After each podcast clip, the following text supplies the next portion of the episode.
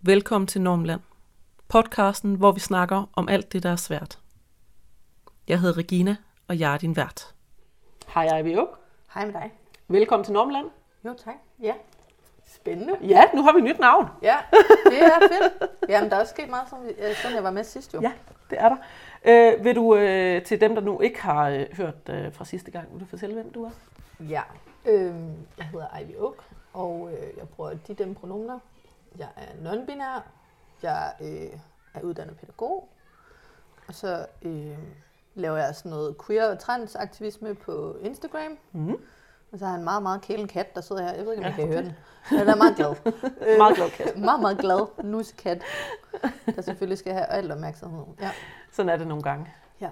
Det, øh, ja. Jeg er så også øh, katte øh, forældre. Det er faktisk en af de eneste kønnede øh, ord, jeg godt kan lide, at folk bruger om mig. Det er sådan, øh, sådan cat lady. Crazy Cat Lady. Nej, jeg synes ikke, det der med crazy Nå, er så fedt. nej, nej, det er øhm, rigtigt nok. det synes jeg er lidt nederen, faktisk. Ja, det øh, så det se. prøver jeg at holde op med at bruge, Ja. den del af det. God Men jeg kan godt lide at, øh, at blive, øh, blive en cat lady. Ja. Det har jeg det faktisk godt på. Ja, Men jeg, vil ikke, jeg synes, vi skal holde op med at bruge crazy. jamen, cat det har du fuldstændig ret i. Jeg er faktisk helt enig. Ja.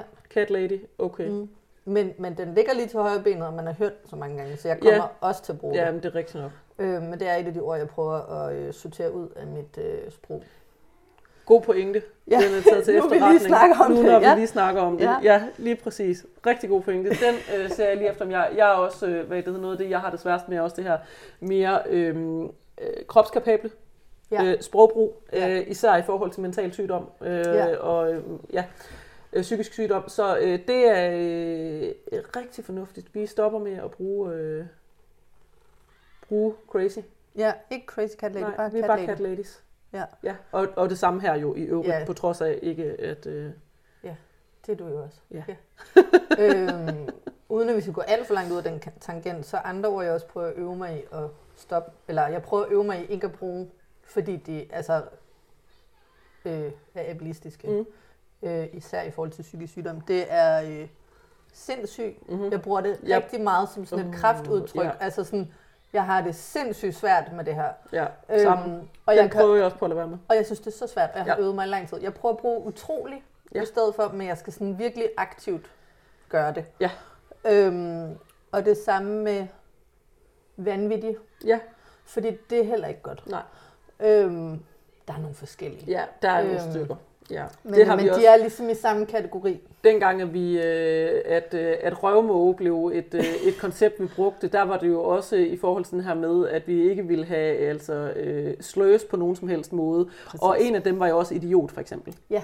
Hvor Ja. at jeg er næsten stoppet med at sige idiot, til Ja. gengæld for at bruge røvmåge. Ja. Men den smutter stadigvæk en gang. Ja. Og øh, jeg er ikke stolt af mig selv, når det sker. Nej, og det er ikke særlig sjovt. Nej, Øhm, det er, og det er ikke i orden. Nej, det er det nemlig ikke.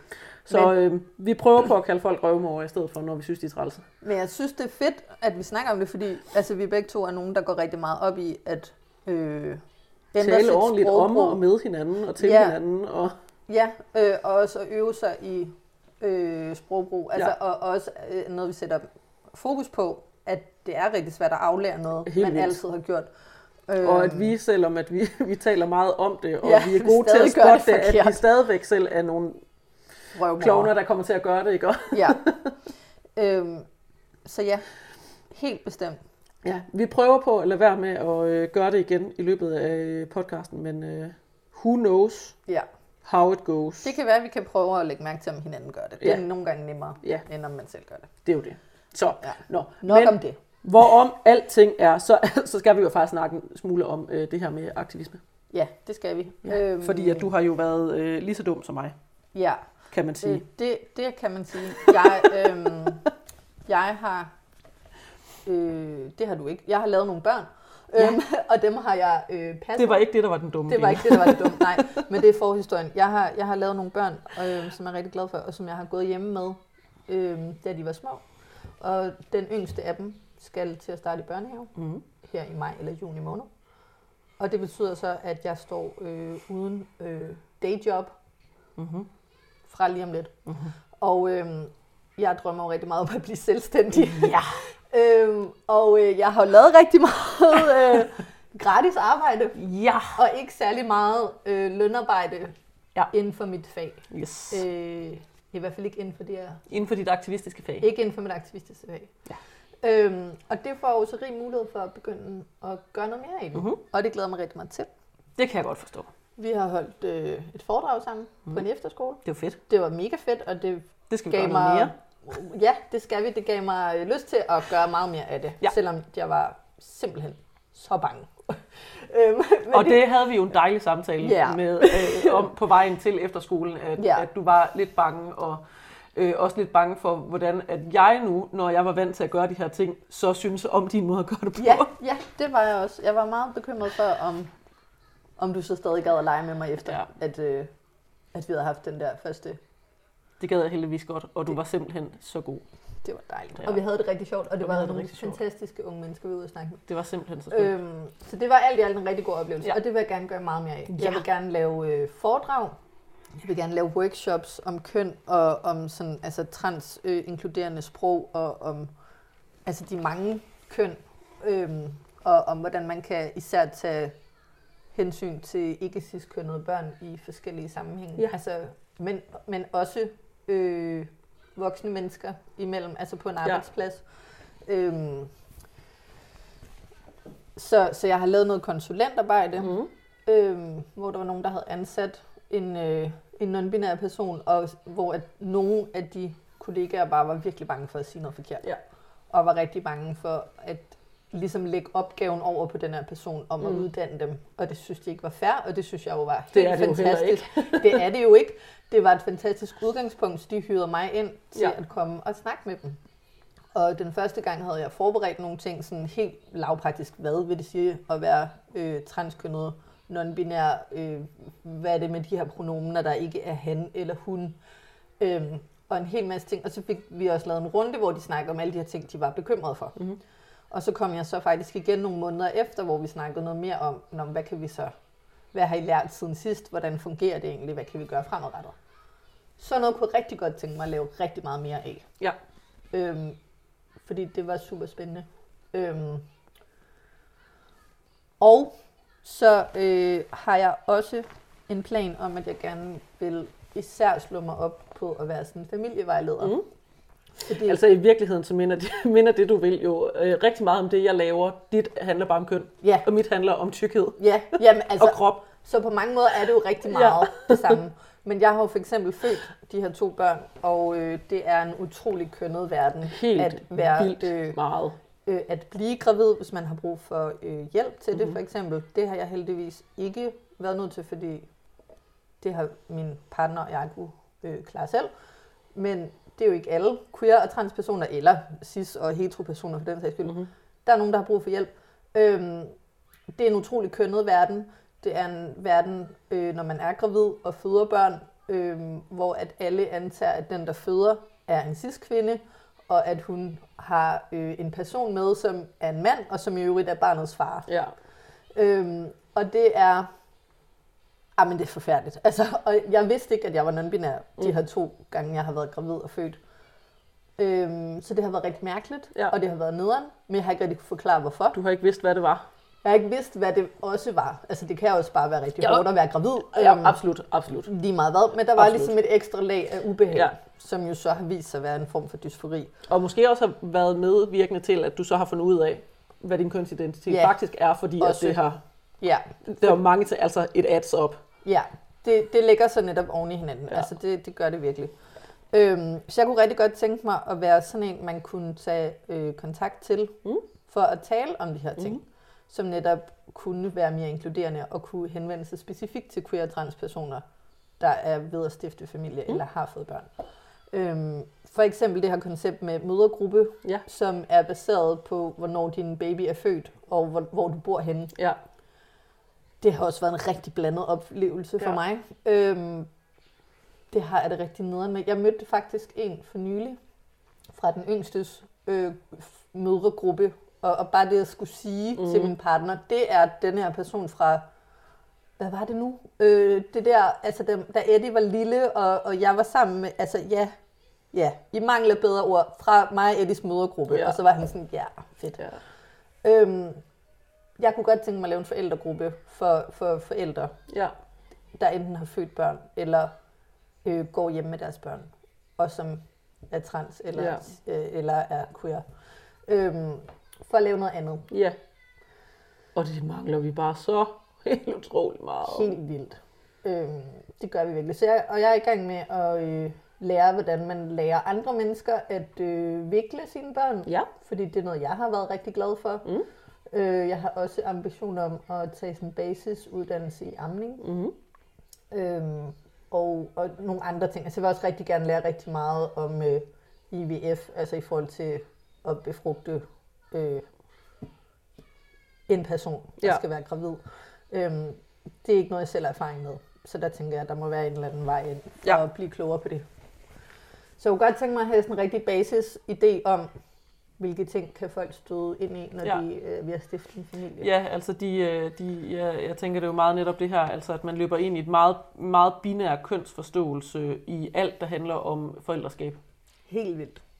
Og at øh, der har man nogle gange brug for øh, lidt støtte til at øh, måske at kunne håndtere det binære system, men også bare Ja. for at vide, at det faktisk ikke er dig, der er noget galt med. Ja, Det er faktisk systemet, der er ikke kan helt galt. tilbyde en noget ordentligt. Ja. Ja, Det er jo det samme med tykke mennesker. I øvrigt. Rigtig mange af de her ting, du siger, der har tykke mennesker jo, har jo fuldstændig samme oplevelser, bare at deres, øh, deres tykkhed er problemet, i stedet for deres køn.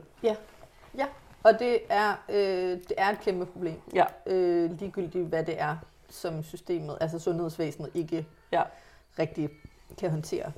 Øhm, så jeg kunne godt forestille mig, altså det er jo ikke fordi, jeg har ikke tænkt mig at tage en uddannelse, en sundhedsfaglig uddannelse. Det er ikke fordi, Nej. jeg har tænkt Nej, mig at blive øh, jordperson. Det, det har jeg ikke tænkt mig, fordi det skal jeg ikke. Det er der heller ikke Øhm. grund til. Du kan så mange andre ting. Men, men jeg tænker, at jeg for eksempel godt kunne komme på barselsbesøg alligevel. Ja. Altså, hvor det er sådan, jeg er ikke din sundhedsplejerske, ja. men jeg vil gerne tale med dig om, hvordan det er at have født det her barn, og, Ja. eller blevet til en familie, Ja. og hjælpe med ammeetablering, hjælpe med øh, at forstå sit barns signaler, øh, eller måske bare komme og lave en kop kaffe og sige, har du lyst til at fortælle mig, hvordan Ja, du egentlig har det? Altså det der, Øhm. det der vej, at det, og i virkeligheden er det rigtig meget pædagogisk arbejde, det her. Ja. At det er jo pædagogisk omsorg, ikke? Og hvad Ja. har du behov for, og hvordan Ja. kan jeg hjælpe dig? Og så med et særligt fokus på, at, altså på, på, at køn ikke er binært. Ja. Og at, øh, at et, et binært system kan gøre, at man føler sig helt utrolig ekskluderet, og måske også rigtig, rigtig alene. Ja. Jeg tror, at sundhedsvæsenet måske har en lille bitte, øh, lille bitte smule mere erfaring med at håndtere for eksempel øh, homoseksuelle par, Ja. ja. men hvor det stadig er en cis-kvinde, der Ja. føder barnet. Øhm, jeg tror ikke, der er særlig mange non-binære og transmænd, der føder børn, som føler sig særlig mødt i Nej. det offentlige. Det tror jeg heller ikke. Øh, jeg har ikke tænkt mig at få flere børn, og det er min partner heldigvis øh, enig med mig i, at vi ikke skal. Men hvis jeg skulle føde igen, så vil jeg umiddelbart altså, gå privat hele vejen igennem, Ja. for jeg vil ikke have lyst til at møde det system igen, velvidende, at jeg er transkønnet. Ja. Jeg tror simpelthen, det vil blive for hårdt. Øh, og det vil blive alt for meget mit arbejde, Ja. at skulle Hele øh, tiden. uddanne den anden Ja. ja. person, eller bide det i mig. Altså, fordi sådan en, øh, en øh, konsultation hos en jordperson, der er måske sat 20-30 minutter af. Hvis jeg skal bruge de første 10 minutter på at fortælle, hvem jeg er, ja. for ikke at blive fejlkønnet, Og så hvor er vigtigt det er. gået. Ja. Så, øh, så der kunne jeg forestille mig, at jeg vil ende med bare at totalt øh, bare bide det i mig. Ja. Øhm, Og have en rigtig træls og oplevelse. have en rigtig dårlig oplevelse. Ja. Så, men det skal jeg heldigvis ikke. Nej. Ja. Og Gud skal takke lov for det. Ja. Men, men det var sådan, ja, nogle af de ting, jeg gerne vil. Ja. Men jeg vil også rigtig gerne lave foredrag. Ja. Jeg vil også rigtig gerne lave konsulentarbejde. Ja. Øhm, fordi det er vigtigt. Og, og det er jo også langt hen ad vejen, altså jo handler om det samme, ikke? Og at det, er Ja. sådan, at det, er jo, det er jo fordi, at du er god til, øh, god til mennesker og god til det med køn, at, du, at det er øh, lige til højre benet, at du skal være øh, familievejleder, øh, queer-familievejleder. Og at øh, det er jo fordi, at du er øh, øh, rigtig god til at skal være queer-familie, queer-familievejleder, at, øh, at, at det selvfølgelig er relevant, at du skal holde workshops og Ja. øh, foredrag og alt det der. Det giver jo Jeg tror, det, mening jeg tror, det kommer til at være alsidigt, øh, hvis jeg kan gøre de ting, jeg gerne vil. Og jeg tror, at, øh, at der kan være brug for rigtig meget af det. Øhm, jeg flytter en lille smule mere nordpå. Jeg flytter op til Hillerød, hvor min familie har købt et nyt hus, Mm. og hvor jeg kommer til at kunne have et erhvervslokale nede i Mm. kælderen. Det glæder mig helt vildt meget til. Øhm, og det er også rigtig rart, selvom det selvfølgelig ikke er øh, Fyn eller Jylland, men det er rart at kunne tilbyde noget øhm, Uden for lidt København. uden for København. Ja. Fordi der er for eksempel et kæmpe stort hospital, der hedder Hillerød Hospital, hvor nærmest alle i Nordsjælland føder. Så der er også folk, der er vant til at komme i det system, som jeg også har født i. Ja. Øhm, og så ligesom kunne tilbyde et eller andet lidt uden for København. Ja. Det er ikke meget uden for København. Det er en Nej, halv nej. time. Men, Men- Men det er stadigvæk uden for København, og der mangler generelt øh, den type af tilbud uden for København. Ja. At, at rigtig meget, der handler om, om øh, queer og køn og øh, seksualitet og transkønnethed og alle de her ting, ender jo med at være virkelig centreret i København. Fuldstændig. Altså hvis man er i Jylland, så er det jo sådan som om, at hvis at man er queer, så kan man slet ikke forestille sig, at der findes andre queer mennesker i Jylland. Man bliver nødt til at sige, sådan, Ja. nej nej, prøv at høre, vi er her. Ja. Det er ikke alle sammen, der er flygtet til København. Nej. Selvom at vi nogle gange godt kan forstå, at øh, det er et stort behov, fordi det kan det virkelig være. Altså, nu er det ikke så længe siden, jeg har hørt det afsnit, du havde med Cæsar, og det er ikke, fordi det skal handle om det. Nej. Men der, øhm, der var virkelig nogle ting, der gik op for mig mm. i forhold til det privilegie at være vokset op inden for øh, S2's øh, Ja. banen, om jeg så må sige. Øhm, fordi for mig at skulle flytte udenfor... Altså, jeg ved ikke hvorfor, men S-togslinjerne, Ja, det er en kæmpe barriere i mit hoved Ja. at skulle bo uden for det. ja, Øh, HT-området hed det før i tiden, det hedder det nok ikke mere, fordi det, nu, nu er det Movia, tror ja, jeg. ja. Øhm, men det vil være altså så langt væk for mig, tror jeg. Ja. Og det er det virkelig ikke. Øhm, Men det er også, hvad man er vant til. Det er jo igen det her med normer, hvad man er normaliseret Ja, ja. ind i og socialiseret ind i. Og hvis man er Ja. socialiseret ind i det her med at, øh, at, at bo tæt på København, ja. så virker det jo som sådan, jamen gud, alt andet er langt væk. Og hvor Ja. at, at folk er jo nogle gange sådan lidt, jamen, kører du lige fire timer for at tage til København? Fordi Ja. at vi, hvor det sådan lidt, ja, det gør jeg, fordi at altså, hvis det Ja. er der tingene sker, bliver jeg jo nødt til at flytte mig for det, fordi det er jo ikke sådan, at folk fra København flytter sig til Jylland, når jeg gerne vil have det. Nej, du prøvede bliver- ellers at få mig til at kø- flytte til... Ja, det øh, prøvede jeg virkelig på, ja. ja. det, øh, og du var også helt overbevist om, at der var ikke noget arbejde for Jylland. Ja. Og jeg var mest bekymret for min partner, faktisk. Og så kunne Om, jeg sige, øh, at hele Vestjylland var jo lavet af store industrifirmaer. Ja, ja, men det, det siger Ja. ja. også lidt om det. Ja. Men det var rigtig interessant at lytte til, Ja. øhm, fordi det var nogle rigtig gode pointer, fordi det netop også, øhm, hvis rigtig mange queer-personer netop flytter til København, Ja. måske til Nøds Aarhus, Ja, øhm, så bliver de queer børn og unge, der vokser op, jo også igen endnu mere fremmedgjort. ja, Så kan det godt være, at vi rykker os på landsplan og bliver mere inkluderende Ja. på landsplan og bliver mere queer-forstående og transforstående.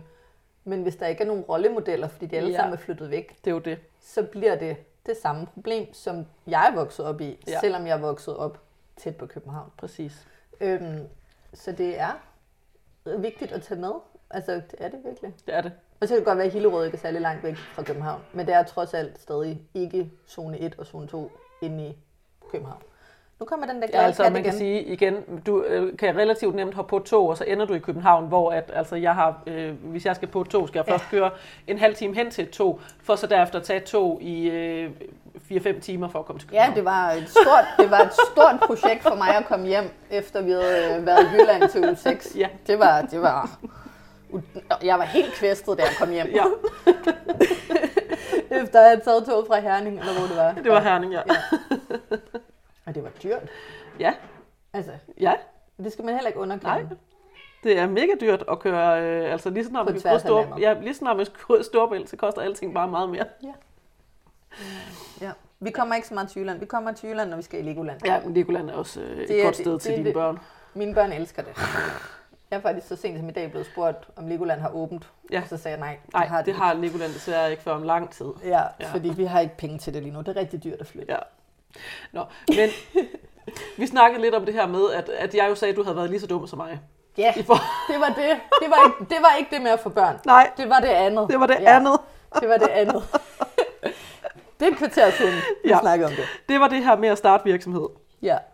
Og nu har jeg jo haft min virksomhed i lige om en halvandet år, må det være, siden jeg bestilte mit CVR-nummer. Er og startede min, ja, Ja. det er faktisk så lang tid.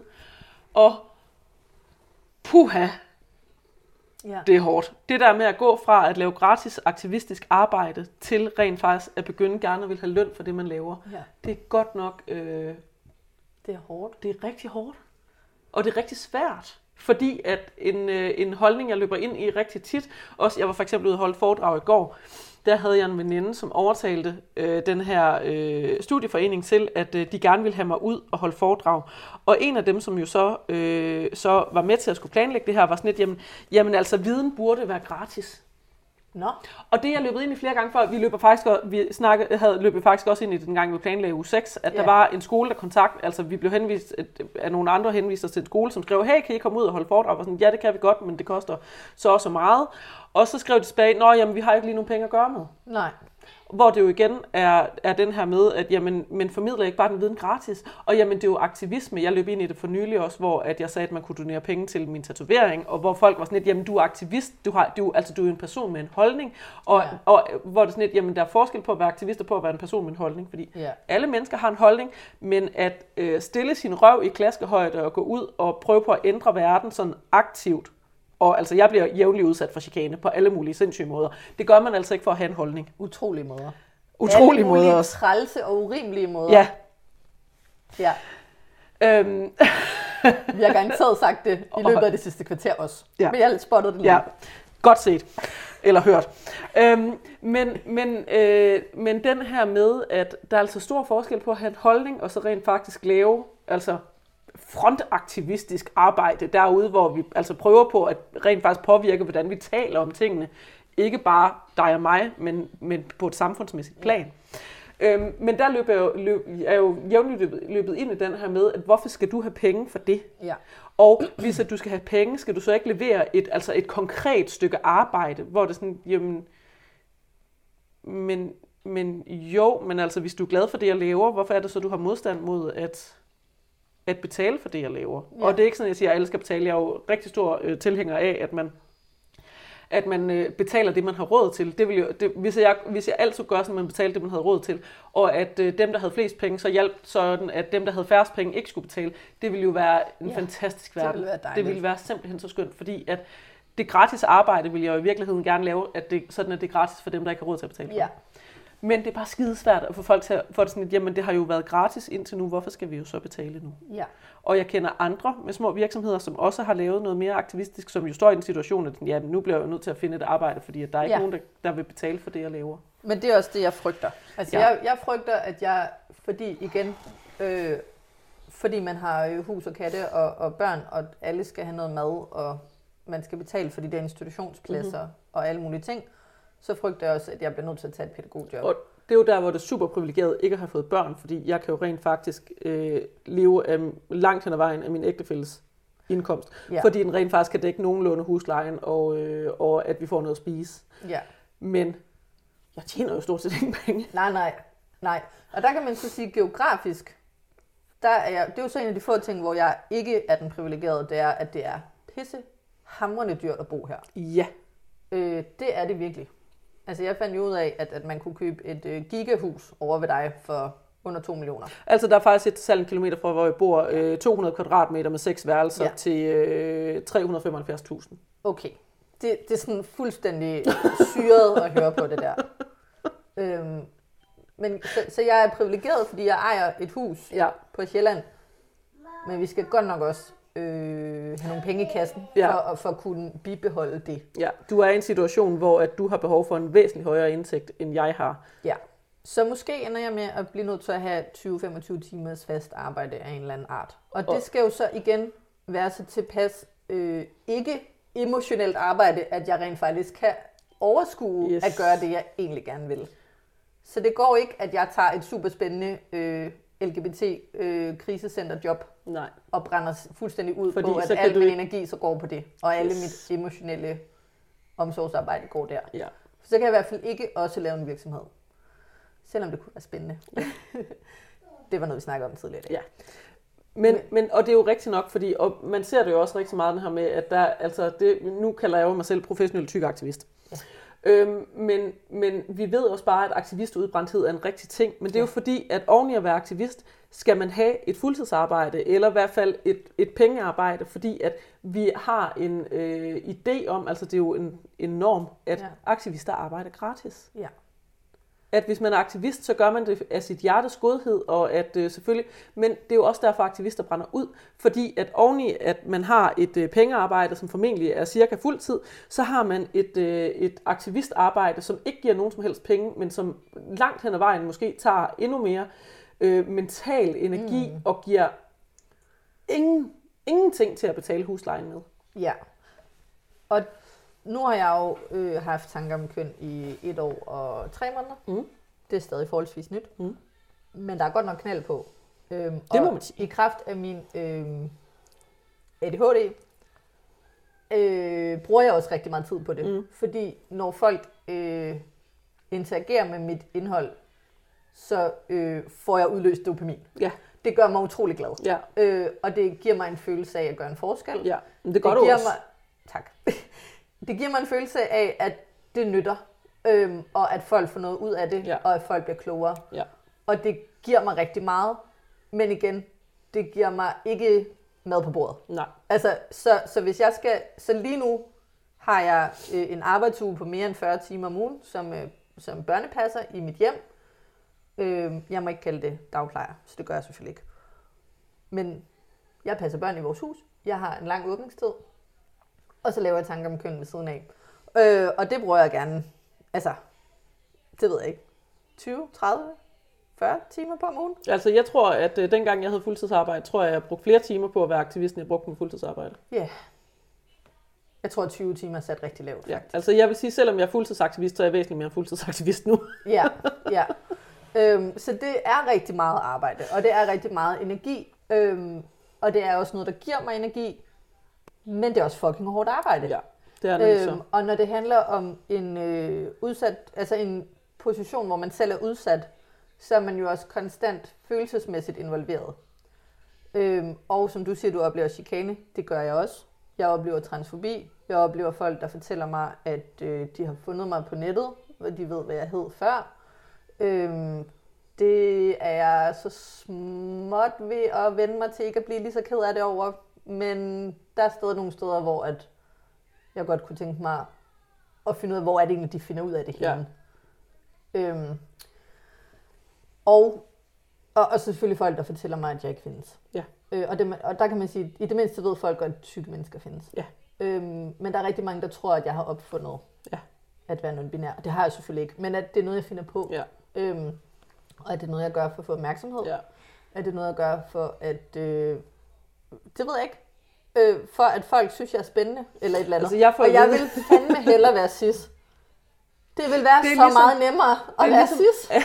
I forhold til at være tyk aktivist, der, jeg blev jævnligt skudt i skoene, det er fordi, at, øh, at jeg ikke gider tage mig sammen til at blive tynd. Ja, Altså, det er nemmere at være tyk aktivist, var jeg sådan lidt. nej. Nej.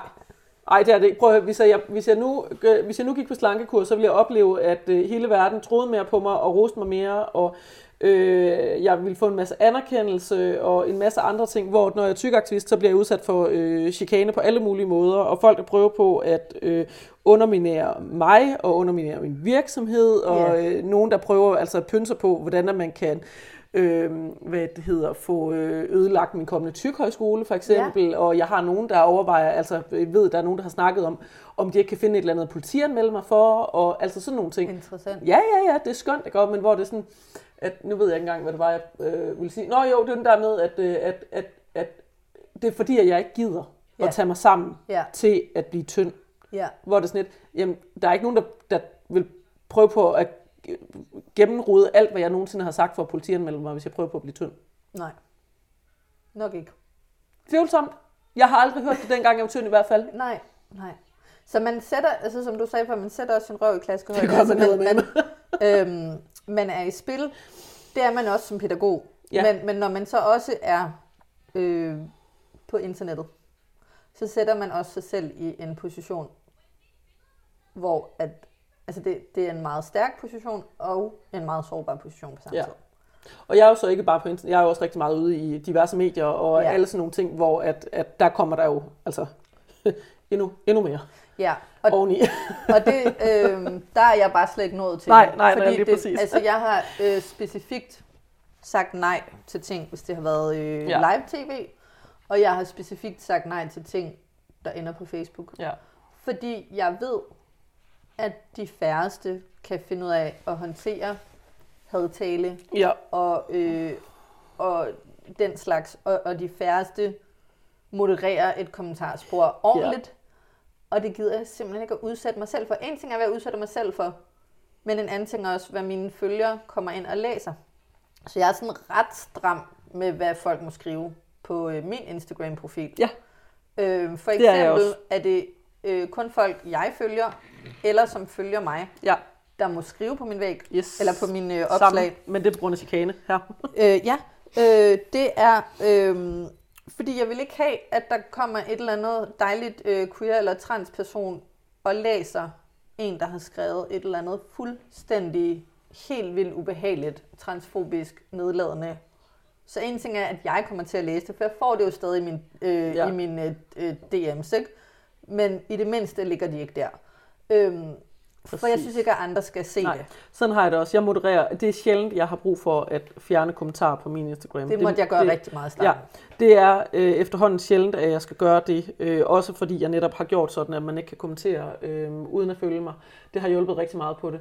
Men, men hvor det netop er netop også med den begrundelse, at det er faktisk ikke for min skyld, fordi jeg får det under alle omstændigheder. Og jeg har valgt at sætte min røv i klaskehøjde, så, så jeg ved godt, at det følger med. Det burde det ikke at gøre, og det er fuldstændig, øh, fuldstændig håb, håbløst, at, øh, at vi har et samfund, hvor vi accepterer, at fordi at man går ud og prøver på at tale om, hvordan vi behandler andre mennesker, at øh, så, skal man, øh, så skal man helt automatisk forvente at blive chikaneret og øh, svinet til og alle mulige ting. Sådan burde det ikke at være. Man burde godt kunne sige, man burde godt kunne blive behandlet ordentligt, selvom man siger, hvad man mener. Men når det så er sagt, så har dem, der følger mig, det er ikke dem, der har valgt at sætte deres røv i klaskehøjde, og de skal have lov til at have et sted, hvor de ikke bliver udsat for alt muligt hadtale. For eksempel, det, hate speech findes jo øvrigt ikke, når man er tyk. Nej, det er klart. Fordi tykke mennesker må vi gerne bare snakke grimt om. Det, øh, altså, det findes ikke, når, når det handler om tykke mennesker. Men jeg vil stadigvæk ikke have diætkultur. Jeg vil ikke have had mod tykke mennesker. Jeg vil heller ikke have øh, transfobi og homofobi og racisme og alt sådan noget i mine kommentarer. Hvor det er sådan lidt, at, og der er jeg bare sådan lidt, prøv, det modererer jeg, hvis der er. Ja, Man har, ikke, man har ikke frit slag til at sige, hvad man vil på min in- Instagram-profil. Det må man gerne gøre hos sig selv. ja, Så hvis man gerne vil ytre en holdning, så kan man gøre det over hos sig selv. ja. Det har man ikke frit, frit lov til at gøre i mine kommentarfelter. Så der, så der er jeg også bare, og det, igen, det er sjældent, det sker efterhånden, men der er jeg også bare, prøv at jeg sletter det, hvis Ja. det. Jeg vil ikke have det. Jeg, man skal tale ordentligt om andre mennesker hos mig, ellers så må man gå et andet sted hen og stå og råbe. Ja. Øh, for et år siden, da min profil stadig var ret ny, der øh, gik jeg stadig i dialog med alle. Også dem, der skrev Ja. altså lort. Folk, der bevidst var ubehagelige.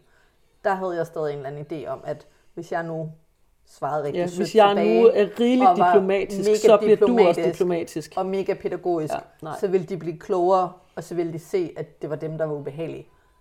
Og det er jeg bare fucking færdig med. Ja. Og det blev jeg heldigvis forholdsvis hurtigt, men jeg nåede at være til det der sted, hvor at, okay, jeg er lige ved at brænde ud allerede, og der var ikke engang gået et øjeblik.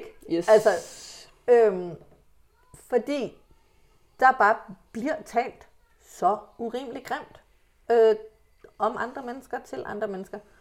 Ja, Men også, at der er jo tit nogen, som kommer, og så har de en, øh, en idé om, at vi, øh, at vi jo i virkeligheden gerne vil øh, ændre hele verden, og nu skal alle være kønsløse for eksempel, og nu skal alle Ja. være tykke. Ja. yeah. Nej, nej, prøv at høre. Jeg vil gerne have, at tykke mennesker kan leve lige gode og øh, lige værdige liv, og med samme muligheder som tynde mennesker. Jeg har ikke tænkt mig, at tynde mennesker skal være tykke, ligesom at du ikke har tænkt dig, at sidstkønnede mennesker skal stoppe med at være det. præcis. Vi vil faktisk bare gerne behandles lige så godt som tynde mennesker eller sidstkønnede mennesker. Ja. Og det burde jo ikke være særlig svært at forstå. Det burde ikke at være øh, særlig svært at forstå, men så er det jo netop, at man kommer ud i den der, hvor at vi jo så bliver skudt en masse i skoene, at vi Ja. vil ger- gerne vil altså undermine, at, at alle skal være ligesom os, hvor det sådan lidt, Ja. nej, men det er jo fordi, at du tror, altså det er jo fordi, du har en idé om, at alle skal være ligesom dig, troll, der kommer til mig. Og, Ja. og hvis alle ikke er ligesom dig, så må det jo betyde, at vi gerne vil have, at du skal laves om, fordi du slet ikke kan forestille dig, at vi rent faktisk bare har en mangfoldig verden, hvor at der er plads til forskellighed. Det er, jo, det er jo det, der er, det er det, der er at, at det er jo, det er jo den, der kommer ligesom troller, som, som putter sin egen agenda på os på en eller anden måde, at øh, jeg kan ikke forestille mig, at verden kan være mangfoldig, så derfor må, må vores mission nødvendigvis være, at øh, alle skal stoppe med at have et øh, køn, og alle øh, skal blive tykke. Og så Ja. har vi, hvor det, "Mm, det er jo ikke det, vi gerne vil. Vi vil faktisk bare gerne have lov til at være her uden at blive behandlet dårligt. Ja. Vi vil gerne behandles øh, ligeværdigt i sundhedsvæsenet og forvente, at vi ikke skal bruge det meste af vores tid øh, hos øh, jord, jordpersonen på at fortælle, hvad vores pronomer er. Og Ja. vi vil gerne, når vi tykke, have lov til at kunne øh, købe, købe tøj og også blive behandlet ligeværdigt i sundhedsvæsenet, og ikke forvente, at vi bliver sendt hjem med øh, en øh, slankekur som universalmiddel til øh, alle skavanker, vi kunne komme med, uanset om det er øh, kraft eller brækket ben. ja, det ville da være rart. Det ville da være rart. Øhm, og det er jo derfor, vi gør det, vi gør. Ja, det er jo og det er derfor, derfor, fordi- at det giver mening. Ja, at det giver blive ved. helt vildt god mening. Også Øhm. selvom at det er fucking op ad bakke, og hold kæft, hvor bliver man træt. Ja. Og så hvis vi skal cirkle tilbage til det med betaling, Ja. så har vi jo begge to haft glæden af at prøve at være på Patreon. Oh, ja. Jeg ved ikke med dig, men jeg nåede at få øh, seks personer, Jeg tror, der jeg gav mig syv. penge. Ja. Jeg havde den åben i 6 eller 8 måneder. Jeg gjorde heller ikke voldsomt meget reklame for den. Nej, jeg tror, Men jeg jeg tror det var meget nok- det samme med os. Ja. Det blev hurtigt øh, meget tydeligt for mig, at folk et ikke vidste, hvad det var, mm-hmm. og derfor ikke havde lyst til at tjekke det ud. Mhm. Fair. Det kan godt være, det, at Danmark bare er langt bagud på den front, fordi jeg følger masser af folk på øh, altså amerikanske, engelske og australske sider, hvor det er helt naturligt, Ja. at de på sidste slide på deres Instagram, eller i bunden af deres YouTube-video, eller et eller andet skriver, det her er min PayPal, her er min Patreon, du kan overføre drikkepenge til mig på det her. Øhm, så et, de ved ikke, hvad det er. To, vi har ikke en drikkepengekultur. Jeg, vil, det, og det jeg var sad en af lige de præcis ting, og tænkte vi på det. talte om, yes. da vi tog vores Den der- lille tur til Jylland Ja. sammen i øh, uge 6. Der sad vi netop og talte om det her med drikkepengekultur. For det er ikke en ting i Danmark. Nej. Vi er ikke vant til at betale øh, lavt lønnede eller ulønnede mennesker for det arbejde, de laver, det servicearbejde, de laver for andre. Som for eksempel i USA, hvor at man har en udbredt drikkepengekultur. Vi ved godt, at tjenerne de tjener meget, meget lidt, så derfor giver man drikkepenge, det er det, der er deres løn. Ja, Og også sådan noget som for eksempel burlesque performer. Som burlesque performer i Danmark, der kan jeg forvente at få en fastsat løn, som er aftalt, inden jeg skal optræde.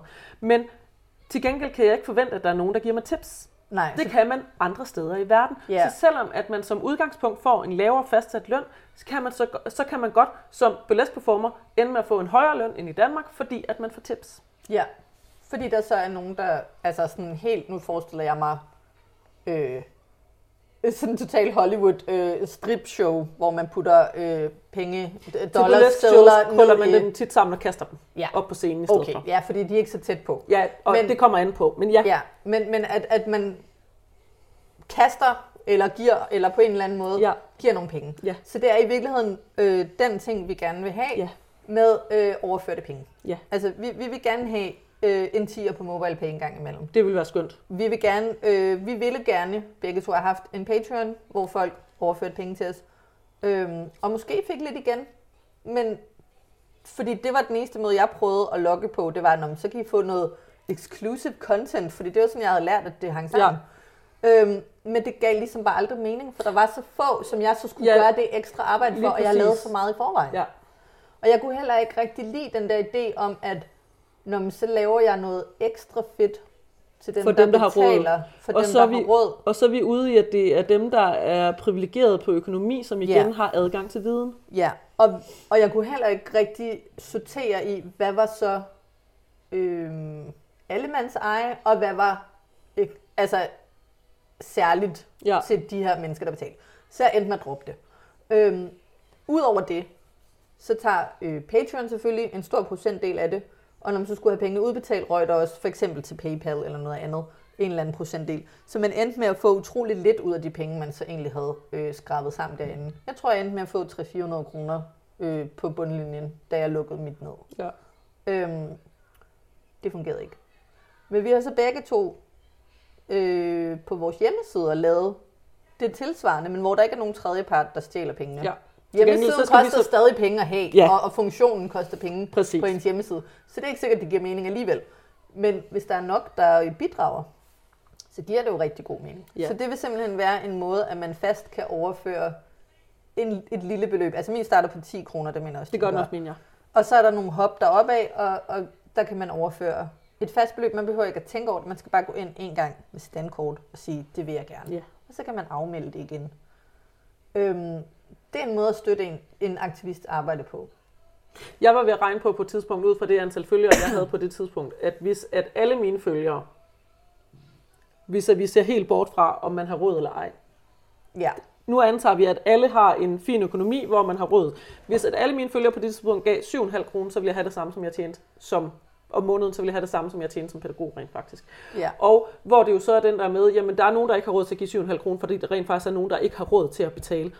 Og de skal have samme adgang til den viden for helvede. Ja. Det er jo det, der er. Så dem, der så kan sige, jamen jeg har faktisk råd til at give 10 kroner, eller jeg har råd til at give 25 kroner, eller jeg har råd til at give 50 kroner, eller måske råd til at give 100 kroner, er jo så dem, som er med til, at dem, der ikke har råd til det, reelt kan få lov til at have adgang til den samme viden. Og viden, altså vidensdelingen mener jeg ikke, at der skal være gratis. Jeg mener, at når man har en viden, som man deler med andre, så skal man have løn for det. Ligesom vi for eksempel har med folkeskolelærer, øh, Ja. universitetsprofessorer og andre, der deler deres viden. Ja. Det er helt normalt, at vi betaler folk for at dele deres viden, men jeg mener ikke, at adgang til viden skal koste noget. Nej. Men jeg har ikke et institut eller en, altså en kommune, som betaler min løn. Så hvordan kan jeg få løn i stedet for? Og det er jo der, hvor man kan sige, jamen hvis der så er nogen, som vil give et beløb, så kan jeg have en løn, sådan at adgang til viden stadigvæk kan være gratis. Ja. Sådan at min viden bliver der betalt for, men adgang til viden er stadigvæk for alle. Ja. Ligesom vi for eksempel har biblioteker. Der er Ja. også biblioteker er fri adgang til viden. Alle kan få lov til at tilgå viden på et bibliotek. Ja. Fantastisk mulighed. Men det er jo fordi, at kommunerne og staten betaler penge Ja. til det. Det er der, at lønnen for viden ligesom kommer fra. Og jeg får jo for eksempel også penge fra bibliotekerne, eller kommer formentlig til på et senere tidspunkt, at få penge fra bibliotekerne, fordi at de har min bog på hylderne. Ja. Det er sådan, at jeg får betaling for den viden, som bibliotekerne låner ud gratis. Ja. Det er, jo, altså, det er jo så logisk, den måde, du fortæller det på. Altså, de burde jo... Dem, der har Være viden og deler sin obvious, viden, skal ikke? selvfølgelig have løn for det. Ja. Og hvordan får vi så løn for den viden? Og som aktivister er det bare super svært at få løn for den viden, fordi at vi har en idé om, at aktivister gør det af deres gode hjerte, og så derfor skal de selvfølgelig bare gøre det uden betaling. Det er jo, Ja. det er jo fordi, vi brænder for det. Men, Ja. men hvis vi brænder så meget for det, at vi ikke skal have løn, så brænder vi også ud af det. Ja. Og det er jo det, der er problemet i det. Ja. Og aktivistudbrændthed er virkelig en ægte ting. Ja. Og det er ligesom jo en, minoritetsstress, Ja. som så nok kommer oveni Ja. i både dit og mit tilfælde. Øhm, og, øh, og hvor at det jo er, altså det er også derfor, jeg har startet min egen virksomhed og prøver på at være professionel tykaktivist, fordi at hvis jeg nu ikke skal have et pengearbejde ved siden af, og kan fokusere helt på det her, og Ja. kan tjene penge på det, så behøver jeg ikke at have et pengearbejde ved siden af. Nej. Og, og det er jo altså, hvis at vi kommer derhen, hvor at, øh, det kommer til, om jeg kan være aktivist, eller om jeg kan betale min husleje, så er det altså huslejen, der kommer først. Ja, det er ærgerligt, ikke? Ja. Ja. Så, så øh, hvis jeg ikke kan leve af at være aktivist, så bliver jeg jo nødt til at finde mig et pengearbejde Ja. For at betale min husleje. Og så er det altså pengearbejde, der kommer først. Ja. Eller vi ender der, hvor jeg endte øh, sidste sommer, for i sommer, hvor at jeg gik ned med stress. Ja. Det er jo Igen. også en mulighed. Aktivistudbrændthed. Ja, det er skønt. øhm, Der var jeg jo så bare privilegeret, at jeg kunne sige mit job op og fortsætte med at være aktivist i stedet for. ja. Øhm, nu sad jeg lige og regnede ud på min telefon. Jeg er lige nået op på øh, 4.300 følgere. Jeg vil rigtig gerne, øh, jeg vil rigtig gerne have en topoperation. Mm. Jeg vil gerne have øh, fjernet mit brystvæv. Mhm. Øhm, det koster lige omkring 28.000 danske kroner, hvis man får det lavet i Sverige, hvor jeg har kigget på at få det lavet. Hvis alle mine følgere gav mig 6,5 kroner, så ville jeg kunne gøre det i morgen. Ja. Altså, det er selve operationen. Der er selvfølgelig Ja, ja, noget transport. Jo, jo. Der vil være en periode efterfølgende, hvor jeg ikke kan arbejde, ja. og så videre, Men- og så videre. Men, men det er jo stadig for at illustrere, hvor små beløb det faktisk er, ja. at der skal til. For at gøre det helt konkret. Ja. Og igen, 6,5 kroner, der er nogen, der ikke kan give 6,5 kroner, men til gengæld er der også nogen, der har råd til at- og lyst til at give en 50'er. Ja. Og hvis man så giver en 50'er... Eller en 10'er. Eller en 10'er. Ja. Men hvis man nu giver en 50'er for eksempel, jamen så har man jo, så har man jo reelt betalt for 8 personers Ja. støtte i stedet det for. Fordi det havde jeg råd til at give til andre. Ja. Ja. Men øh, nu må vi se, det kan være, når det her kommer ud, at folk lytter og får lyst til at gå ind og øh, overføre et fast beløb Ja. eller et eller andet. Og- og hvis de ikke har, Så er det sådan, det er. så må vi Og der er øh, heller ikke nogen, der- prøve at tjene Ja. penge på en anden måde. Og der er heller ikke nogen, der skylder os at give os, altså betale eller give et beløb eller sådan nogle ting. Det er slet ikke der, vi er, men det er stadigvæk den her med at gøre opmærksom på, at, at det, er, det er svært, det vi laver, og at, øh, at vi gør rigtig, rigtig meget arbejde, som ikke, ikke giver nogen løn. Ja. Altså alt på Instagram giver ikke nogen løn.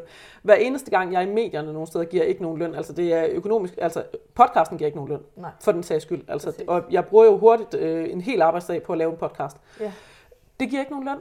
Nej. Men hvis man nu sidder og tænker, jeg har glæde af det her, så kan man jo overveje at være med til at betale den løn, sådan at jeg kan blive ved med at gøre det her. Ja. Fordi altså podcasten er noget af det første, der bliver aflevet, hvis det er, at, at jeg ikke har råd til det, fordi den tager Det virkelig er en meget kæmpe tid. udgift, og Det er en, det er kæmpe, en kæmpe tidsmæssig tids- og, ja. og, og energimæssig udgift at lave Ja. podcast. Selvom jeg elsker det virkelig højt, jeg bliver rigtig ked af at skulle aflive den, men, Ja. men altså det, det er den, der ryger først. Ja, og det giver mening. Men den, øh, jeg, nu er jeg med for anden gang. Øh, det har ikke noget med det at gøre. Jeg synes, det er et fantastisk koncept. Jeg synes, det, jeg har- lært så meget. Jeg Det har virkelig følt mig spejlet også i rigtig mange Ja. personer, du har talt med. Og det har netop været personer, som tit har været i nogle udsatte positioner, og som Ja. tit ikke bliver hørt, og det synes jeg er super spændende. Så det håber jeg rigtig meget, at øh, Og det er jo også det, jeg gerne vil. Jeg vil jo, ved. vi re- vil jo rigtig gerne give netop øh, stemme til dem, som vi normalt kun altså, taler om, i stedet Ja. for at tale med. Hvor det er sådan, at jeg vil rigtig gerne tale med, Og det er dejligt. i stedet for. Øhm, og, og det er der ikke rigtig andre steder, hvor vi nødvendigvis gør, men hvor Ja. det også er sådan lidt, jamen, så har jeg også været i gang med at prøve på at sælge det som et øh, radioprogram i stedet for, hvor det sådan, "Nå, men det kunne også være meget spændende, men vi har ikke nogen åbninger til noget som helst med radio lige, eller nogen programmer lige nu, og Ja. men, Ja, ja, men ja. så bliver det også et, en radiokanal, jeg skal være lojal overfor, Ja. ja. hvis at det bliver et radioprogram. Så bliver der en redaktør, som sidder og siger, jamen, øh, det, kunne, øh, det lyder meget spændende det her, men du skal lige gøre det lidt mere sådan her, eller Ja. sådan her, eller lidt mindre af det her, eller, Ja. fordi at det skal være folkeligt. Ja. Og Fordi så at så det skal passe til en anden målgruppe. Og så lige pludselig vil jeg risikere at stå i en situation, hvor der ikke er nogen, der vil blive hørt. Eller hvor at vi kommer til at øh, have en, øh, en øh, så skulle vi måske have en kritisk vinkel på et eller andet. Ja. Øhm, fordi det er jo noget af det, jeg har med den her. Noget af det første, jeg siger til folk, når jeg skal være med i podcasten, det er, jeg kommer ikke til at forholde mig kritisk, eller, øh, eller øh, altså at have mistanke til, at det er rigtigt, det du siger. Jeg tror på det, du siger. Det kan godt ske, at jeg følger op med noget viden og noget normkritik og alt sådan noget, men jeg kommer ikke til at betvivle, at dine oplevelser i verden er ægte. Præcis. Det kan jeg ikke nødvendigvis, hvis det er et radioprogram. Nej. Fordi der er nogen, der siger, jamen så kan det være, at vi lige skal høre, hvad den læge mener om det der, eller vi skal lige have nogle fakta på bordet i forhold til noget forskning, Ja. eller Og så bliver der pludselig nogle regler, og så bliver det igen meget øh, ikke særlig normkritisk. ja. Øhm, jamen, det kan jeg virkelig godt forstå. Så- Fordi så- så, så giver det ikke mening. Nej. Altså, så skal du lade være. Det, det er jeg fuldstændig med på. Så den der med, at, at, at jeg kan gøre det her, kan jeg jo netop gøre, fordi at jeg er aktivistisk, og jeg er uafhængig af en arbejdsgiver, der skal betale min løn. Ja. Men jeg kan kun gøre det, så længe jeg er uafhængig af, at nogen betaler min løn. Ja. Øhm, og det er jo så der, hvor det kunne være fedt, hvis at man nu for eksempel kunne have 4.000 mennesker, der betalte ens løn. Ja. En lille smule alle sammen. Ja. Fordi så skal jeg ikke være lojal over for nogen. Nej. Så skal jeg være lojal over for det jeg arbejde, jeg laver. Fordi at der er en hel masse mennesker, der har sagt, at det du laver, det er vigtigt, så derfor vil vi gerne støtte det. Ja. Og så er jeg lojal over for sagen og arbejdet og normkritikken, i stedet for at jeg skal være lojal over for den, der betaler min løn, som er den, der bestemmer. ja. Og det er bare en helt anden situation. Og det er derfor, at, øh, at du er selvstændig, og jeg gerne vil Ja. øh, etablere mig som selvstændig. Ja. Øhm, Og vi har tænkt os at gøre, hvad vi kan for at klare det her, altså på en eller anden måde. Og, ja. Altså, det, Ja, ja. er, det er pissehårdt, men, øh, men altså, jeg har været i gang i halvandet år, jeg vil sige indtil videre, det, det hele værd, også selvom jeg får næsten ingen, ingen penge ind på det. ja. Øh, det håber jeg på at komme til at ske i fremtiden, men, ja. men det er Øhm, hårdt.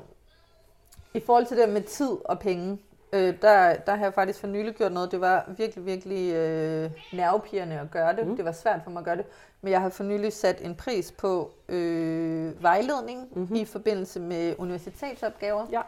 Og jeg har for nylig sat en pris på, øh, hvis man vil have mig som informant. Og det Ja. kan godt være, at det lyder som om, at øh, jeg sætter mig selv fuldstændig op på en pedestal. Men det er simpelthen et praktisk, øh, ja. en praktisk løsning. For jeg bliver spurgt altså flere gange om ugen Ja, af folk, der gerne lige vil bruge en time eller to Ja. af mig, øh, af min tid. Og argumentet er altid, det vil være så godt for min opgave. ja, Og det, det vil det nok.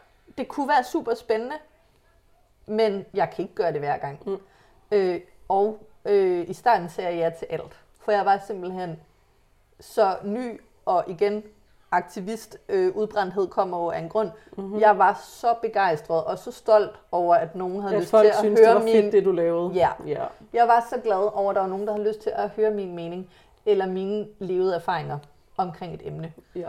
Øhm, jeg ved ikke, om det er det samme. Jeg tror måske, det er en af de ting, hvor man ikke helt kan sætte lighedstegn mellem tykkhed og transfobi mm. i forhold til, hvordan man bliver behandlet. Men der er rigtig mange journalister, universitetsstuderende osv., der gerne vil tale med transpersoner.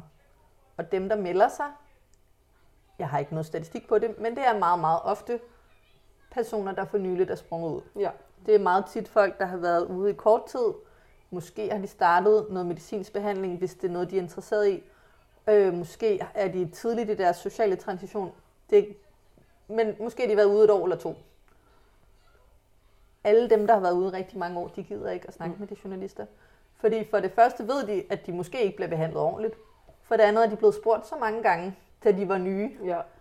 Og rigtig mange af os ender med at sige ja til en hel masse ting. Og give en masse af os selv som teenager, som 20-årige, øhm, som vi faktisk måske ville ønske, vi havde holdt os for os selv. Ja. Øhm, jeg har øh, sagt ja til rigtig mange ting. Og der er flere gange, hvor jeg har tænkt, at jeg ikke blev behandlet ordentligt. Ja. Så nu har jeg simpelthen sat, og det er jo det, du tit, taler om i dit podcast, at når man sætter en grænse, og den er blevet overskrevet rigtig meget, så sætter man en hård grænse. Så nu har jeg sat en hård grænse, Ja. der hedder, øh, jeg har i rigtig lang tid sagt nej, Ja. og bare nej. Ja. Øh, nu har jeg sat en, øh, på en måde endnu hårdere, og på en måde øh, mere åben grænse, der hedder ja, og du skal betale mig for Ja. det. Og jeg Og- tror ikke, der er særlig mange, der kommer til at tage Nej. imod det. Men det er en mulighed. Ja. I stedet for bare at sige nej. Det og det jo- sætter også et, øh, det sætter også et tegn om, at min tid koster penge. Ja. Og at, øh, min, eller at tid er også en vigtig ressource, og øhm, det kan godt være, at de så ikke har de penge, det koster. Men jeg har ikke nødvendigvis den tid, de beder om. Altså, og det kunne jeg bare godt tænke mig at se noget mere respekt for. Ja. Så det er egentlig et praktisk greb. Jeg tror som sagt at ikke, at der er særlig mange, der kommer til at benytte sig af det.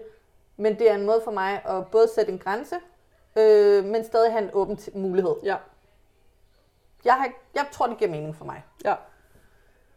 Ja, men jeg tænker også, at det er rigtigt. Jeg, jeg gjorde den i forhold til, altså jeg er jo generelt, at hvis jeg, jeg kan få øh, taletid i medier, så siger jeg ja. Fordi at vi snakker, vi har så lidt den her vinkel på tykkhed, hvor at tykke mennesker faktisk godt må blive behandlet godt. Det er så utrolig lidt, at det får taletid, så jeg siger ja hver eneste gang, nærmest uanset vinklen på det, fordi at det er bedre, at der er bare en lille stemme, der taler imod, end at vi ender der, hvor at øh, alle tykke mennesker er øh, nogle sølle, ulykkelige mennesker, som øh, bare skal have hjælp til at blive tynde. Så jeg, jeg siger jo konsekvent ja til alt, jeg kan komme, bare for at trække en lille smule i en anden retning. Øhm, fordi at det er vigtigt. Hvor at, øhm, at øh, til gengæld noget af det, hvor at jeg jo så har, har brugt den her, altså samme metode som dig, til at sætte en anden form for en grænse, det har været i forhold til, at jeg har lavet rigtig meget terapeutisk arbejde i mine privatbeskeder. Ja. At folk har skrevet med, jeg oplever det her, hvad kan jeg gøre, hvordan kan jeg gøre, og alle sådan nogle ting, ja. hvor at en del af at oprette min virksomhed var også, at du kan godt få den her hjælp, Og det koster penge. og det koster penge, og du, Ja. kan, du har muligheden her. Ja. Skal vi booke en tid til dig? Ja. Og så har jeg så efterfølgende lavet det her tykterapeutisk storgruppe, hvor det jo så er, men her kan du være medlem for en billig pris, og så kan du ikke få individuel hjælp, men i hvert fald så, kan du, så er der et forum, hvor du kan få lov til at stille de her spørgsmål, og så, kan det, så er der nogen, som gerne vil tale med dig om det. Det er Ja. ikke nødvendigvis mig, tit er det nogle andre mennesker, som er medlem af gruppen, og som, som jo så er sådan, min erfaring er sådan her. Og det er jo der, hvor værdien ligger, der, der er mange forskellige erfaringer, så man kan lære rigtig meget af hinanden ved, at man tør spørge. Ja. Men hvor det er også en del af det, at så kan du ikke få min individuelle, individuelle hjælp, men så kan du få hjælp fra et, øh, et øh, fællesskab, som øh, er interesseret i det samme som dig. ja. Men hvor jeg så kan sige, nu kan jeg sige øh, tak for din besked, og for at du havde tillid til, at du turde fortælle den historie til mig. Og så er det det, jeg siger. Ja. I stedet for, at jeg kommer til at lave terapi, som jeg ikke bliver betalt for. Ja. Fordi det gjorde jeg rigtig meget før i tiden. Og det har jeg også gjort øh, rigtig, rigtig meget. Både med øh, Ja. personer, der er transpersoner, personer, der bliver behandlet dårligt i systemet, i, fordi de er transpersoner. Ja. Forældre til nyudsprungne unge mennesker, der Mhm. mm. er transpersoner osv. osv. Øhm, og jeg har også, det har jeg også lavet rigtig meget af Ja. i privatbeskeder, og, ja. og det har været så tidskrævende. Og, Helt, altså, helt meget. og omsorgsarbejdet Ja. ja. har været rigtig hårdt. Og det har været rigtig svært for mig at sætte grænser, Ja. fordi det har været så tydeligt det behov. Ja. Der er jeg jo så, så heldig, at jeg nu bliver betalt på LGBT Danmark, Ja. ja. for at være en del af Transit Talk, øhm, som gør lige præcis det. Ja, De taler, det er transpersoner, der taler med ja. transpersoner. Så kan du sende dem hen, hvor Så at kan de... jeg sige, at det her er et tilbud. Ja. Øh, så egentlig lidt det samme, Ja, at, at Lige præcis. vi udliciterer til nogen, hvor der er nogle, øh, nogle rammer og noget løn. Ja, præcis. Hvor, Ja. og, det er jo, og jeg ser det jo i virkeligheden som meget mindre hård grænse, fordi jeg bliver ikke nødt til at sige, nej, det der det kan jeg ikke hjælpe dig med. Jeg, jeg kan i stedet for sige, det kan jeg godt hjælpe dig med, men du bliver nødt til at betale for den ydelse, Ja. fordi at det tager min tid, det tager min energi, det dræner mine, mine følelsesmæssige og mentale kræfter. Det er hårdt arbejde at være terapeut for andre mennesker, ja. så selvfølgelig skal du betale for det. Men jeg har også lavet forskellige muligheder, sådan at forhåbentlig man rimelig meget alle kan være med på en eller anden måde. Ja. Øhm, men det er virkelig hårdt, det der med, at også fordi det er super hårdt at skal afvise andre mennesker, som er sådan lidt, jeg har faktisk tillid til, at du godt kan hjælpe mig Ja. i den her livssituation, hvor det er sådan lidt, men jeg kan ikke gøre det, hvis at jeg både skal lave et, altså have et pengearbejde, og jeg så skal lave det her store følelsesmæssige arbejde i min altså såkaldte fritid. ja, præcis. Øhm, Fordi at vi ser aktivistisk arbejde som en hobby. Ja, og der synes jeg jo, der er rigtig stor forskel på at for eksempel være øh, frivillig i en organisation. Ja. Fordi hvis jeg lavede øh, præcis det samme frivilligt i en organisation, så var der stadig en eller anden form for rammesætning ja. Af den organisation. Der var måske noget uddannelse, der var noget fællesskab, der var nogle retningslinjer. Der var nogle andre, der kunne overtage, når du ikke havde energi ja. til det. Og når jeg tog hjem, så Sure. var der stadig nogle andre næste ja. dag, der kunne tage imod den, der ringede. Hvor at hvis man står lidt og har en følelse af, at der er kun mig, eller der er ganske få, så er det også svært at sige nej. Det er det nemlig. Og det er jo også igen en af de ting, vi talt om. Vi er begge to uddannede pædagoger. Der er nok en grund til, at vi begge to er pædagoger. Ja. Øhm, Og, og måske det bliver både... vi også gode til det, vi laver af, at vi er pædagoger. Ja, altså så det, det, det er en dobbelthed, ikke? Altså jeg tror både, at en del af min personlighed gjorde, at jeg øh, er, er en dygtig pædagog, ja. Ja. men jeg tror også, at det, at jeg er en dygtig pædagog, er tak. Blevet en del af min personlighed. Ja, øh, mit yngste barn kommer lige at fodre os med popcorn. øh, jeg håber ikke, Det det, er larmer dejligt. alt for meget i Tak. mikrofonen her. Tak, Eddie. Det var dejligt. Også den der. Den Nej, kan jeg ikke spise. ikke kernerne. Den her. Den kan jeg godt spise. Ja. Okay. Øhm, så jeg føler egentlig, at den både, at, at mit, mit pædagog erhverv er både en del af min personlighed, og min personlighed bliver en del af mit erhverv, og Ja. det er rigtig svært i sig selv. Og det er rigtig svært at grænsesætte for sig selv. Hvornår er jeg på arbejde? Hvornår er jeg Regina? Helt eller hvornår vildt. er jeg fri? Eller hvornår? Ja. Og når man så oven i det laver emotionelt arbejde, Og har ADHD. ja, Den har vi jo også begge to, ligesom. Præcis. øhm, det er fantastisk. Når man så oven i det øh, laver emotionelt arbejde, der handler om ens egne levede erfaringer, og man tit øh, deler ud af sine egne oplevelser. For eksempel, da vi holdt foredrag sammen i uge 6, Og nu? og nu, øhm, så bliver man også følelsesmæssigt mm. involveret, fordi man inddrager for eksempel sine egne oplevelser. Jeg oplever, øh, jeg fortæller måske om øh, ting, jeg har oplevet som øh, barn og ung, hvor jeg er blevet fejlkønnet, og hvor der har været nogle forventninger til mig, der har gjort, at det ikke har været muligt for mig at finde mit køn. Du fortæller om øh, Jeg står jo som regel og græder, når jeg holder oplæg. Præcis, præcis når du fortæller om, øh, at, at du har haft en spiseforstyrrelse, og hvor dårligt du havde det. Øhm, Og barndomsoplevelser også, for den sags skyld. Ja, Jeg har altså, altså, så- sindssyge, nej, vilde oplevelser. ja. Ja. Så Ja. det er nemlig, altså det er, øh, det er et kæmpe arbejde, men fordi det ikke er øh, evidensbaseret forskningsarbejde, øh, så bliver det ikke Og fordi det ikke er nødvendigvis rammesat af en arbejdsgiver. Ja. Øhm, men jeg synes jo, at levede erfaringer øh, skulle være lige så meget ekspertviden mm-hmm. som øh, øh, forskningsarbejde. Men- altså, Men vi bliver jo også anset som eksperter, når folk de henvender sig og siger, hey, vil du fortælle til det her interview, yeah. eller den her artikel, eller den her øh, et eller andet, ikke? Hvor det, sådan, vi bliver jo netop, det, sådan, det du ved er vigtigt, det vil vi gerne høre om. Og når man så siger, men hvis det er gratis. ja, lige præcis, hvor at vi vil gerne behandle eller betale ciskønnede mennesker for at snakke om køn, for eksempel. Ja. Så kalder vi dem konsulenter eller et eller andet. Ja. Vi vil gerne øh, betale øh, tynde øh, forskere og læger og øh, livsstilseksperter og øh, coaches og hvad vi nu kalder dem for at snakke omkring øh, tykkhed. Ja. Men at betale tykke mennesker for at snakke om tykke menneskers livserfaringer. ja. Det, det, det er sådan, det, Det er som om, at det bare ikke bliver øh, Ja. koblet sammen. Ja, lige præcis. Altså, jeg har Så i- det, jeg ved, er, er gratis viden, fordi jeg jo er tyk, og det er mit liv. Ja. Men hvis man nu har en uddannelse, hvor man kan snakke om tykke mennesker, i stedet Ja. for med tykke mennesker, så kan vi godt give dem løn. Ja. Dit levede liv, det er jo dit levede liv, så derfor er det gratis. Mm. Men vi kan godt, vi, altså ciskønnede mennesker, der er uddannet, dem, de er eksperter. Jeg var i november måned. Det hedder gatekeeping i øvrigt. Det er gatekeeping. Øhm, det er også noget gatekeeping i forhold til øh, universitetsuddannelser. Mhm. Altså, og Der er, rigtig noget, meget akademisk Der er gatekeeping. noget, ja, helt vildt. Øh, og det kommer igen tilbage til klasse mm-hmm. i nogle tilfælde, Mhm. Ja. og, og socioøkonomiske Ja. øh, ressourcer Yes. osv. osv. Det er rigtig interessant. Det kan vi slet ikke nå at snakke om nu, for jeg Overhovedet kigger ikke. op Ja, ja, det, Men jeg vil ja. gerne runde af med at sige, at i november måned, der var jeg som ungdomsskolelærer på en workshop på en lørdag. Jeg fik heldigvis løn for det, men på en lørdag. Til en workshop, der handlede om, hvordan man kunne inkludere queer-elever på sin ungdomsskole. Mhm.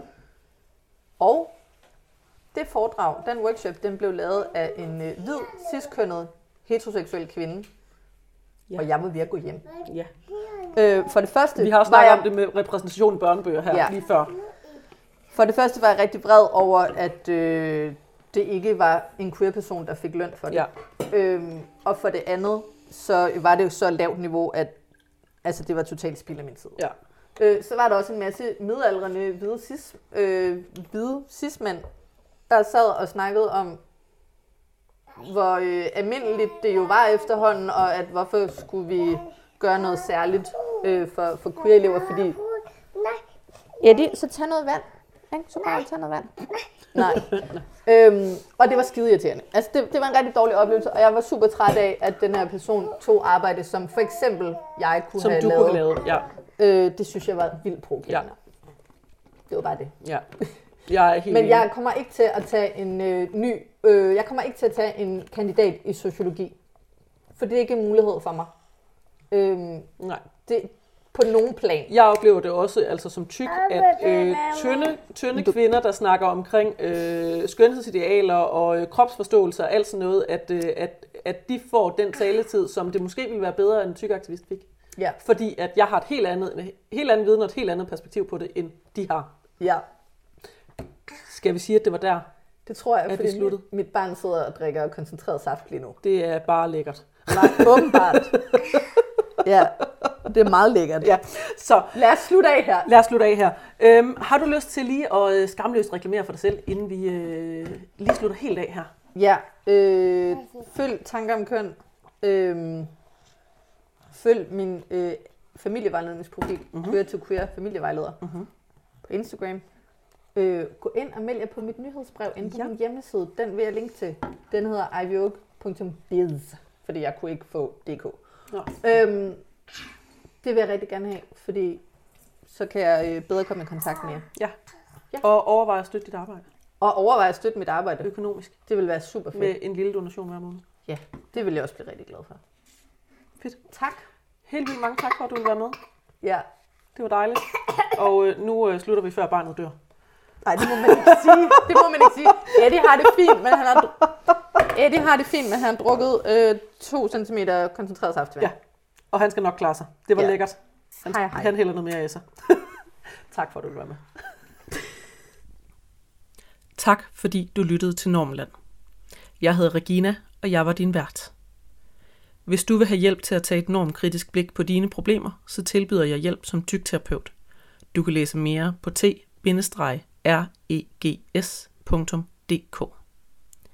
Her kan du også støtte podcasten økonomisk med et månedligt bidrag.